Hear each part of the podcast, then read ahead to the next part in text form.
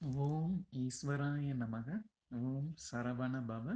குருவடி சரணம் திருவடி சரணம். இன்னைக்கு நம்ம சாப்டர் த்ரீ மூளைங்கிற புக்கில் இருந்து சாப்டர் த்ரீ பார்க்க போகிறோம் சாப்டர் த்ரீல பெரும்பாலான கருத்துக்கள் சாப்டர் டூவில் என்ன சொல்லியிருக்கிறாரோ அதே தான் திரும்பவும் மறுபடியும் ஸ்ட்ரெஸ் பண்ணி சொல்லியிருக்கிறாரு. அதனால் நம்ம திரும்பவும் அதை பார்த்துடலாம். ஆனால் சாப்டர் டூவோட மைய கருத்து என்னன்னு பார்த்தீங்கன்னா பெண்களை உயர்வாக போற்றுறாரு. அந்த தாய்மை நிலை ஏன் உயரிய நிலையாக கருதப்படுது? அந்த பெண்க்கு வந்து ஏன் பூமாதேவியை வந்து ஏன் தாயோட அன்னையா கருதுறோம் அப்படிங்கிற மாதிரி சில அற்புதமான விளக்கங்கள் கொடுத்துருக்கிறாரு. அதெல்லாம் பார்க்கறதுக்கு முன்னாடி இன்னொரு முக்கியமான பாயிண்ட்ஸ் வந்து பார்த்துடலாம்.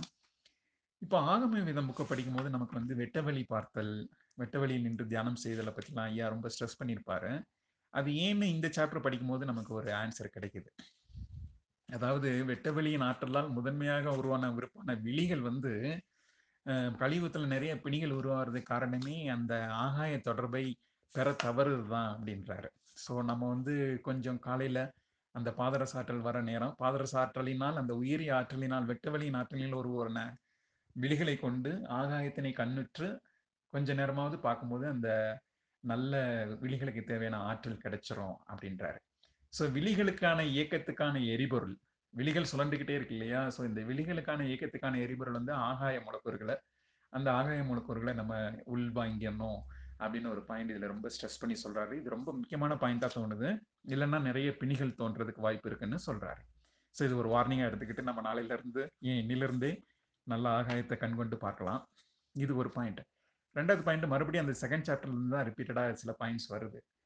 என்ன ஆகுதுன்னா இந்த ஆன்ம கருத்துள்கள் தாயின் கருத்துள்களும் தந்தையின் கருத்துகளும் கருத்துகளும் ஒன் தாயோட கருவறையில ஒன்று சேரும் போது அவை ரெண்டும் இணைந்து கரைந்து ஒரு வெற்றிடம் உருவாகுது. அந்த வெற்றிடம் உருவாகிறதுனால ஏற்படுற அழுத்தத்தின் மூலமா காந்த அலைகள் உருவாகுது. ஸோ இந்த காந்த அலைகள் உருவாகிற நேரத்துல தான் விழிகளும் சுழுமலை நாடியும் உருவாகுது. இந்த சுழுமனை நாடி உருவான உடனே எண்ணற்ற நரம்பிலைகள் தோன்றி பின்னி பிணையுது. ஸோ இந்த நிலையில என்ன ஆகுதுன்னா ஒரு சுழல் உருவாகுது. அந்த சுழல் உருவாகிறதுனால அந்த சுழல் தான் தலைமை சுரபி. ஸோ இந்த ஃபார்மேஷனை நம்ம புரிஞ்சுக்கணும்னு மறுபடியும் இந்த இதே பாயிண்ட்ஸை ஸ்ட்ரெஸ் பண்ணி சொல்றாரு. ஸோ அண்டத்திலையும் பேரண்டத்திலையும் இப்போ வெட்ட வெளியில நடக்கிறது முதல்ல. வெட்ட வெளியில வந்து காந்தலைகளின் உருவாக்கம்.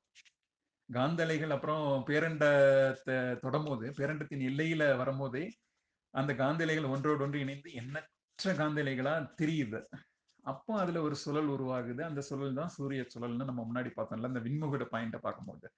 ஸோ இப்போ அதே பாயிண்ட் இங்கே ஸ்ட்ரெஸ் பண்ணி சுழுமணி நாடி அப்புறம் சுழுமணி நாடியோட நரம்பிலைகள் உருவாகுது. அந்த நரம்பிலைகள் உருவாகுதன் மூலம் ஒரு சுழல் உருவாகி அது மூலமா உடல் உருவாக ஆரம்பிக்குது. ஸோ அந்த அந்த சுழல் முதன்மை சுழல் வந்து சூரிய சாரி சூரிய சுரபியான சூரிய சுரபினே வச்சுக்கலாம்.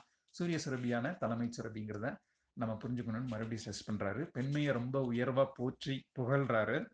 ஏன் அவங்க வந்து தாயா போற்றப்படுறாங்க? பெண்மைங்கிறது தான் இன்னும் சொல்லப்போனால் அவங்க கருவான கரு உருவான நாள்ல இருந்து அவங்க வந்து அந்த ரொம்ப ஹை ரிலிஜியஸ் கான்டாக்டில் இருந்தாங்கன்னா அவங்களால அந்த அண்ட பேரண்ட வெட்டவெளி நிலைகளை ஒவ்வொரு ஸ்டேஜ்லையும் அவங்களால ஃபீல் பண்ண முடியும் அப்படின்னு சொல்கிறாரு அப்புறம் at the end of the சாப்டரில் துணை அணுக்கள் எவ்வாறு உருவாகுது அப்படின்னு சொல்கிறாரு ஸோ ஒன்ஸ் சுடுமணி நாடி உருவாகி நரம்பிலைகள் உருவாகி விழிகள்லாம் உருவானதுக்கு அப்புறம் வெட்டவெளியின் காந்த ஆற்றலை ஈர்த்து துணை அணுக்கள் வந்து உருவாகி துணை அணுக்களின் மேல் மேலும் பெருகி பெருகி பெருகி உடல் எண்ணம் உறுப்பு உருவாகுதுங்கிற மாதிரி சொல்லி இந்த பாயிண்ட்டை முடிக்கிறாரு.